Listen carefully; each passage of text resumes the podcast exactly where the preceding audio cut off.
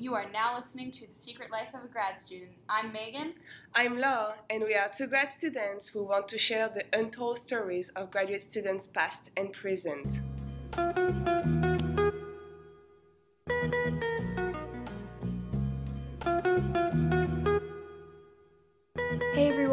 We wanted to do a panel discussion on life balance with our series interviewees, kind of like we always do. However, because of all this COVID 19 virus business, we weren't able to coordinate that. Instead, we're bringing you a bonus interview with a grad student from England who has a really cool outside hobby outside of grad school. And we're going to share that interview with you right now. So here it is the bonus episode on life balance. So, I would like to start this bonus episode with an introduction. So, Marina, can you just introduce yourself really quickly?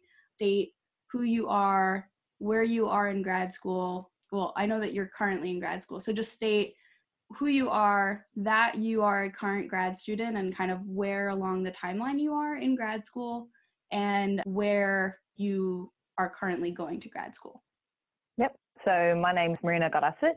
Uh, I am a PhD student in neuroscience. I'm currently in my in my third year of three and a half. So I'm based in the UK in Manchester. So we have our kind of time limited shorter PhDs. So I'm in my third year, kind of ploughing away with data collection.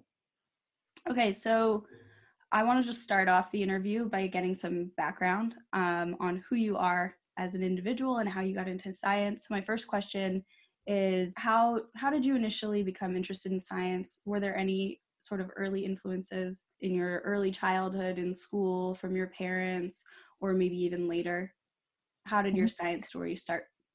Well, I was I was always good at science, but I uh, didn't always enjoy it.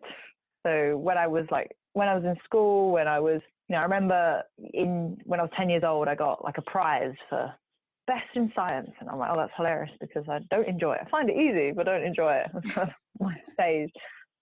And uh, then when I got, when I went to what you guys call high school, uh, I started doing science that was, I felt actually challenged me. Hey, Marina. And that was, um, Marina, yep. question. What, what didn't you enjoy about science? I, I think because we were, it was often quote unquote experiments uh, that were very predictable and then you have to write a lot about it. So, for example, we did, I distinctly remember a physics experiment, which was would a scrunched up ball of paper or a non scrunched up ball of paper hit the ground first? So, you know, we, we do this whole thing and then we have to write like two pages on methods. Like, I will hold the ball of paper in my, the scrunched up one in my left hand and the non scrunched up one in my right hand. And then I will drop them at the same time. And I just thought this was the most uninspiring way to bring science to children. so I never, ever, ever do scrunched up ball paper things whenever I'm teaching science. gotcha. So uh, back to high school. Yeah, so I felt it was nice to do things that challenge me. Well, we'll say, okay, what would happen? We here's an experiment. What will happen in it? And we genuinely don't know. And then I'm like, ah, now this this feels like a good exercise of my intellect and a good uh, use of my time to write about. Um, so yeah, so I got more and more into it, um, and then it was just biology. Kind of, I just I just found it so interesting because it explains things that you encounter all the time, and often you never stop to think, why is it that that happens? Or chemistry, even you're like, why why does that happen? And then science explains it. You're like, oh, that's so cool. The world makes a bit more sense to me now. so you became interested in science in high school. Did you know when you started college that you were going to be doing science? So, is college the same as university? University, yes. Yes, yes, just check. Um, yes, so I, it was actually really funny. I always tell the story when I'm sorry because I, so I tutor, so I deal with a lot of students on their science journey. And I always tell the story that I had no idea I wanted to be a scientist until I kind of became one. Because I distinctly remember filling in a questionnaire in how old would I have been? I would have been 15 and it was in our physics class and it mm. was you know strongly agree disagree strongly agree that kind of scale question. And it was all about science and math. There was one question saying you know i want to do science and math as a career. And i put disagree. I will take science and math beyond you know this year of study, and I put strongly disagree, which was hilarious because a couple of years later, I was picking my options for what we have is our, the final two years you do before college. Right. You you specialize and you do only four subjects, and I chose biology, chemistry, maths, psychology. By that point, I was like, actually, I really like these subjects. They go well together. So then, when it came to picking a degree, I didn't even know what I was going to do until I was writing my kind of entry statement, um, where I started writing it for biochemistry and went, hmm, hmm no, and then started writing it for biology, and I'm like, oh, this is way more interesting. So, yeah, and then when I started, when you, when you start your degree here, you already know what you're doing. So I already knew that it was going to be biology. Uh, we don't have like mm. majors or minors or anything right. like that in the UK. So yeah, started out on biology and kind of kept it kept it that broad. Uh, yeah. Gotcha. Um, when you graduated university, did yep. you know immediately that you were going to go to grad school, or did you plan to take some time off? Um, yeah. So that's uh, yeah, that was a really good question. So I in the in the summer break of my um, second year of uni, I um, worked in a lab, and it made me realize that lab work was what I wanted to do. And they encouraged me to apply for a master's, and they gave me a really great reference for it. Um, and I got onto a master's. So I did a one-year master's after my bachelor's, mm-hmm. and that was straight after. So I went, I, I moved city, and I went and I started that straight away. Um, the the reason being was um, this master's was a master's by research, which is kind of rare here. I don't know what it's like um, where you are, but uh, is it is it a co- common thing or is it? Uh, well, for, uh, PhDs for us are very very different in that um, when I started my PhD, I didn't have a master's, so we basically have yeah. joint programs, and then there are separate master's degrees that you can also do, and some of them mm-hmm. are research based and some of them are or research lab focused and some of them are just mm-hmm. like written research focused mm-hmm. yeah yeah well this one was this was just a, a one year masters and it was um you could do two research projects two research projects one of the and they could they could be completely different and i was at the stage where i didn't know if i wanted to do a phd and i certainly had no idea what field i wanted to do it in so i thought right i'll, I'll do this masters I'll try to do completely different labs, try and suss out if I want to do a PhD, and then once I've completed that, I'll then take, I'll then look into doing, into applying for PhDs if I want to. So I did that and decided, yes, I really enjoy lab work. I really enjoy. What What did you What did you enjoy about lab work? Um, I really enjoyed the kind of autonomy, where, where where it's like, this is your project, this is your baby. Yeah. Look after it. Go. All yours and then I got to pick. I'm like, oh, I, th- I, think it would be really cool if we did this. And then I got to go and do that. Like, here's the stuff, go do. and just like the mixture of expertise as well. I really loved how everyone had something to share, everyone had something to teach. It, it wasn't long before I was teaching people, technically more senior than me, because I was the expert in this technique. So I, I like the sort of melding and mixing of the skills. Yeah, so that kind of sold it for me and then I was like, yes, I will apply for a PhD. But obviously, by that point, I finished the master's and I was applying for the year after the year I was in, if that makes sense. So right, a year out. Um, and I tutored full time that year uh, and did some traveling at the end of it. I crammed oh, my nice. year's worth of travel in one summer. oh, that's great. Yeah, so, so yeah. it Where wasn't as go? much of a break I mean, like, me. Like this episode is about life balance, so we can sort mm-hmm. of pivot a little bit. Where did you end up traveling? Um, so I did like lots of little trips uh-huh. and then ended on a big trip. So I did a lot of uh, cities in Europe I wanted to see. I, I went to Paris, which I'd um, never been to. I've been to France. Well, no, I've been to Paris once on a school trip, but school trips don't count. No, they don't. like you don't, they don't take you in the catacombs on school trips. um, so yeah, I did Paris. Um, I took my sister, who's seven years younger than me, on a surprise trip to Italy, Sardinia. That's so sweet. Um, yeah, she thought she was going to Manchester uh, right until the day before. I was like, oh, don't forget to pack your swimsuit. She's like, where are we going? And I'm like, we're going to Italy. that was really good. I saw friends in Portugal. I went to Spain. and uh, then I did two and a half weeks in Australia. I did like a road trip Oh wow. around Australia Oh um, God. with my yeah it was it was really fun. Two and a half weeks in this oh horrendous bright green and purple van that everyone who lives in australia knows and hates and we lived in it for two and a half weeks with pride. And oh yeah it was it was amazing. Like it was it was really nice. Um, i definitely came back kind of rearing to go for my phd like i felt like i had enjoyed my year out. I'd you know, earned a lot of money and then spent it all on holiday, and that's exactly what I wanted to do. oh God, that, sounds, that just sounds so refreshing uh, to do right before a PhD. Um, yeah, wow, it, that's awesome. it, Okay, so you you already know because we've talked about it. We're doing this series on life balance. We're Mhm. talking to a number of uh, people about how they cope with their own life balance. People of all different career stages, and wanted to talk to you because you have a really cool hobby, and we'll Mm. get into that in a second. But I kind of want to establish some of the background first. So I'm going to ask you some questions about your grad lab.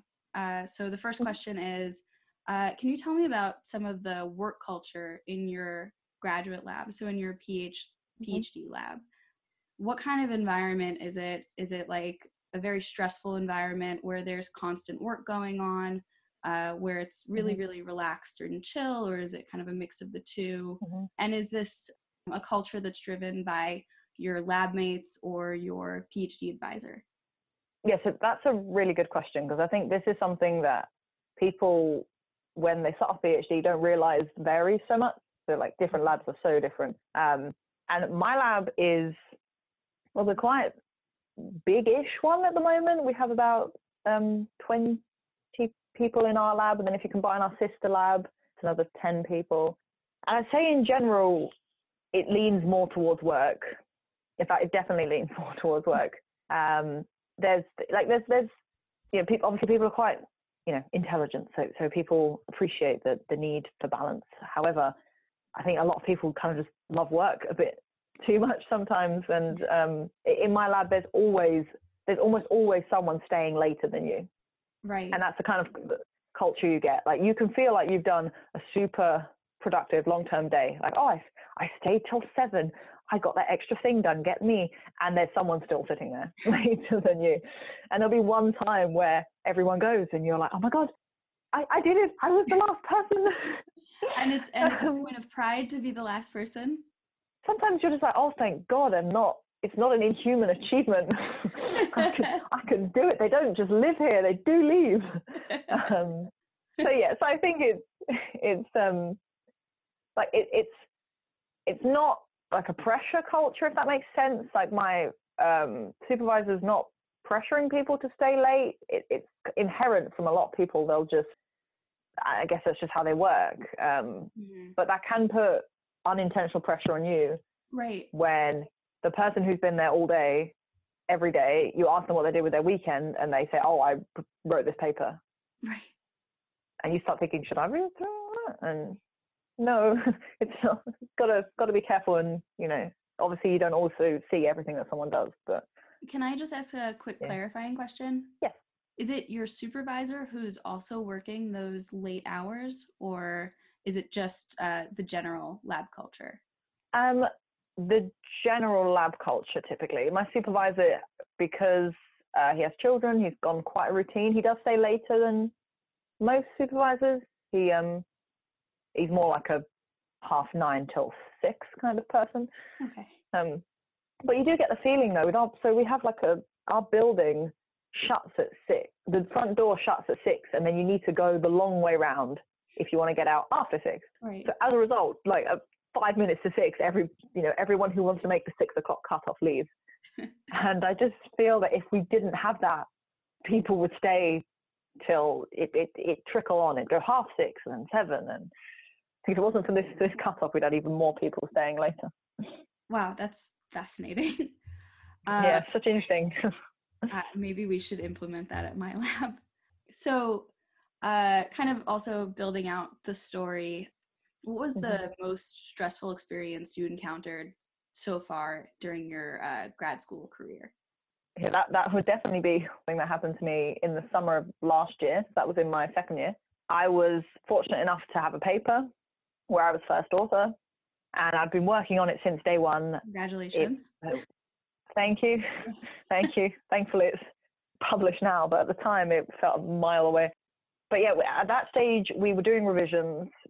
I was going through um, doing things, and I discovered that there had been an error in one of the scripts right at the beginning, and all the data was not what we thought it was. It was all wrong, and they just had that moment. Oh, my my heart sunk, and I I started going, okay, right, it could have been a mismeasurement or a problem with this, and I sort of remeasured things and rechecked, and like, no, definitely off, definitely substantially. Oh, it was absolutely awful absolutely awful. And you talk to people, and I remember one of my co-supervisors, who was an author on the paper, she was saying, "Oh, it's okay. Don't worry. This this this often happens in academia." And you're like, "That doesn't make me feel better." Like, thank you for trying to say it's not my fault, but also that really doesn't make me feel better. Wow. So no, in the end, we managed to like recalculate, actually calculate what the stuff we presented was, and obviously, our data was far clearer and our conclusions far more robust after we did that. So that was obviously nice, but at the time, you don't know. You just think the worst things happen. I've invested so much time in this, and it's all wrong right at the revision stage. And oh, terrible. Oh my um, god. I so, I just have to imagine that. I mean, I know, like, I'm already feeling like I can relate to this story so much, and I can mm-hmm. imagine our listeners just thinking like, man, like this has happened to me too um, in some form or another. So mm-hmm. I know you said it doesn't make you feel better, but yeah. it might make someone else feel better. No, sure. It's it's just um, I think also the problem the problem the difficult thing about academia is because it's such a big part of your life. I think I would argue more so than a job. Mm-hmm. It kind of intertwines with your life. So obviously, at that time that that paper drum was happening, my old flat flooded so I was dealing with that, uh, and I was also ill, and all that obviously all culminates. So that was, yeah, that was that was that's you know, a stressful time. It's like, oh, the time the paper happened, and then the flood happened, and then I had to move. Um, oh so uh, yes, um, it's it's not without its ups and downs. Wow. Um, well, then I I feel like hopefully my next question will kind of lift this a little bit. So we're talking to you because you have a very interesting hobby uh, that you mm-hmm. participate in throughout your PhD. Mm-hmm. So we'll kind of pivot back to the stressful moment in a bit. Um, mm-hmm. But what can you tell me what your hobby is and how you found it, or how did it find you? So I do martial arts.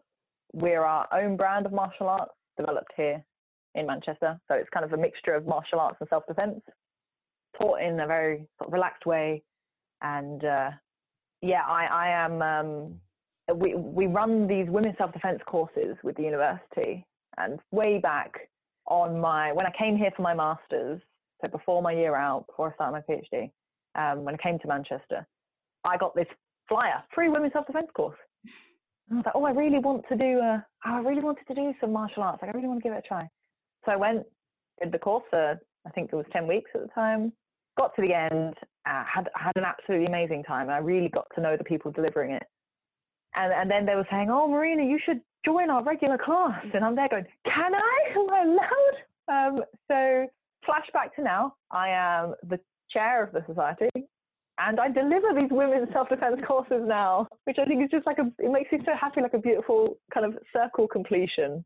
Just just deliver, you know, delivering the material and seeing the people standing in the same place I was four and a half years ago. Do you, um, so, uh, you uh, like as you're teaching people, do you uh, see people that kind of resemble yourself as they're starting? You see people make mistakes. You're like, oh yeah, I did that, or just like you know, basics like how stand with balance. You're like, God, that's a that's a thing I learned. I didn't realize I didn't walk in this room with that. um, so yeah, no, I I, I do. But yeah, it's a, it's a nice uh, it's a, it's a nice way to kind of like say round it off. Yeah. You feel like you've definitely made it somewhere where you're like, ah, the student becomes the master. so other than uh, kind of being able to teach people and become the master, what do you think your hobby brings for you? Like, does it bring you any sense of peace or maybe some kind, maybe like a distraction from the lab? And if it does bring you anything, why do you think that is? Um, that's a very good question. I had to reflect on this a bit recently. I think one of the so obviously it's it's a physical activity, so it's exercise, and there's an awful lot of things published about how exercise improves your mental health and can help in times of stress. And it, it's very um, because the exercise involving like your whole body, and we often focus on specific techniques. It's very good at focusing your mind. So it's very good at keeping you mindful and just making you lose whatever was stressing you out when you entered the room. Right. So I, I yeah, like I really appreciate that. But then also because it's social, there, there's a massive aspect from that as well. Like there's so many people who there's so many different flavors, shall I say, of, of people who train martial arts. So it's not just people studying uni. We've also got, you know, parents, grandparents. We've got people of all different backgrounds, and you know, it, it's hard to kind of sit in your academic bubble when you go into this room with loads of people from different walks of life. I think it really does do well with that kind of distraction. So, I mean, you mentioned kind of the diversity in the martial arts group. Are Mm. people in the group are they non-scientists? And do you find yourself talking about science when you're with them? So they are majority non-scientists. Yeah. We've got a musician, for example, and we have you know, an, a creative artist, and we have the odd psychologist. In fact, we have overrepresented with psychologists for whatever reason, um, but uh, got like a real mix. And yeah, it's when we usually when we go to the pub that we get an opportunity to chat. And uh, sometimes I find myself talking about what I do. What, what I do is kind of um, is very relatable. So like I study the effect of light on our brains, particularly from digital screens Mm-hmm. And everyone always has a question about that. so, so we, we'll talk about that, but then it's just the way I'd talk to, you know, anyone with kind of like a general lay understanding, as opposed to, you know, with, with your supervisor or with members in your group where you feel like you don't know anything. Cool. This is awesome. So, kind of, we'll sort of pivot back to your stressful story, but also branch out on this question. So, when you were experiencing all of this stress from the paper, as we're gonna term it, um, did did your activity with martial arts have any sort of positive impact on that experience? And Mhm. can you reflect on maybe another example of if and when your hobby affected your work positively? Yes. So I think one thing that I like about my martial arts, which helps with things like that, is kind of the structure of our classes. We we do, you know, the first hour is very physical and involves punching pads and you know physically tiring yourself out, and the second half is a bit more focused and techniquey. And I have to say, it's really good if you're angry. It's such a good remedy if you're just hate the world, and which is kind of what happened at that time. I was I was mad at this paper, and I was mad that I'd suspected something and everyone was like, no, it's nothing. And then I had to prove it that it was all gone, just ruined and it was all catastrophic. I was just so angry and I stomped to the class and I hugged it out, which was helpful at first. Like I'm really good friends with the instructor and everyone there. So it was a big hug and it was and people aren't again in that academic bubble. So when someone asks why are you angry, you say, "Oh, research failed," and you can't get caught in the nitty gritty of it because you'd have to sit there and explain what papers are and what the process is. But then then you punch it out and you knock yourself out, and then and then you do focus exercises and then you breathe, and then by the end of it, you've it's, you've done the catharsis and you've done the focus and coming out of it. So I felt a lot better, Yeah. a lot lot better. Something kind of struck me in your description of talking to people in the group that don't do science and you just Mhm. like kind of shouting like science failed or work failed. Do you find Mhm. that other people in the diverse group with diverse backgrounds have the same sort of reflection on their own work? Oh, that's a very good question. You know, I I don't think so. Like whenever I I think so many times when I talk to people, it's more of the attitude of, oh, this is my job. Whereas PhD is obviously different because it's your job and your study. Right. And it's a commitment. It's a three year plus commitment. So it's not just something you can go, oh, well, it's going difficult. I'll just find a new job. You can't go, oh, it's going difficult. I'll just can find a new PhD. um, so yes, I don't think people, I don't think it's as much of people's lives, or at least I don't reflect on it that much. Having said that, though, my um, a friend of mine there is very, he's a kind of quite a reflective person and works hard on his career progress. So he does, and he does take things to heart quite a bit. Mm-hmm. But usually, it's a, I feel like it's an academically reserved thing. Yeah, I'm, I'm gonna have to say that I agree with that. So, do you think that you could just spend like a minute giving me like a really clear description of your martial arts program? Yeah, uh, um, yeah, just like what what is like the day to day of doing martial arts? Yep. So we are. So we're like I said, we're our own brand of martial arts. We're called Smart. Stands for Scientific Martial Arts. We're a very small group, and we're quite different to standard martial arts. So we are a mixture of training your core martial arts skills with focused exercises. So this is like your balance or your coordination, sensitivity, etc. And then the other part is focusing on this sort of self-defense aspect. So what we do kind of physically, it's a mixture of wrestling and striking. So you learn how your body moves, you learn how other people's body moves, and the way to best work with that. And what I think I really love about Smart in particular is it's very individual. Mm-hmm. So it works with the way your body moves, which is different for obviously for everyone. So like, for example, for me, I have knees that point inwards, um, which makes standing like with my feet parallel and having balance a nigh on impossible thing to do. So I don't do that. And I work with the way my body moves and my instructor is very intelligent to recognize how that works. So yeah, so we do a mixture of, like I said, this striking and wrestling and then improving those core elements that you don't even realize you're improving until you go to teach a room full of people and they have no balance. You're like, oh, that's what all those exercises were for. I had balance. Wow, give me. Cool. Okay, thank you. So just to kind of wrap this up, if you were to advise maybe a colleague or someone else doing a PhD or maybe about to start a PhD as far as life balance, what would you tell them? Um, I would definitely say don't let your PhD take over your life and, and don't let it push out your hobbies. So if you already have a hobby like I did when I went into it, some of you may feel pressured to give it up or to dial it down, but you've got to set that boundary. You've got to set that, that importance. So for me, smart was very, very important to me. And I put that quite high. And I said I was never going to quit and stop going. Mm-hmm and things that I committed to do with it, be that a teaching role or my administrative role as chair, that I was going to honour those for the duration I said I would, and not yeah. just because of the PhD. So I would say definitely don't let your PhD push out your hobbies. Definitely take a hobby, like it. Be it, I, I love physical and social because it ticks so many boxes, but whatever works for you and for your abilities and your time, definitely take a hobby, something that can just pull you out and, and something that you can have success in that's completely independent from a PhD with a, this slight grain of sort of don't take on too much. Right. Like as someone who is the chair and an instructor, please don't take on too much. It can, um, yeah, it can be very exciting at the time when someone's asking for help, and then get a bit overwhelming when all the deadlines happen to be on the same day.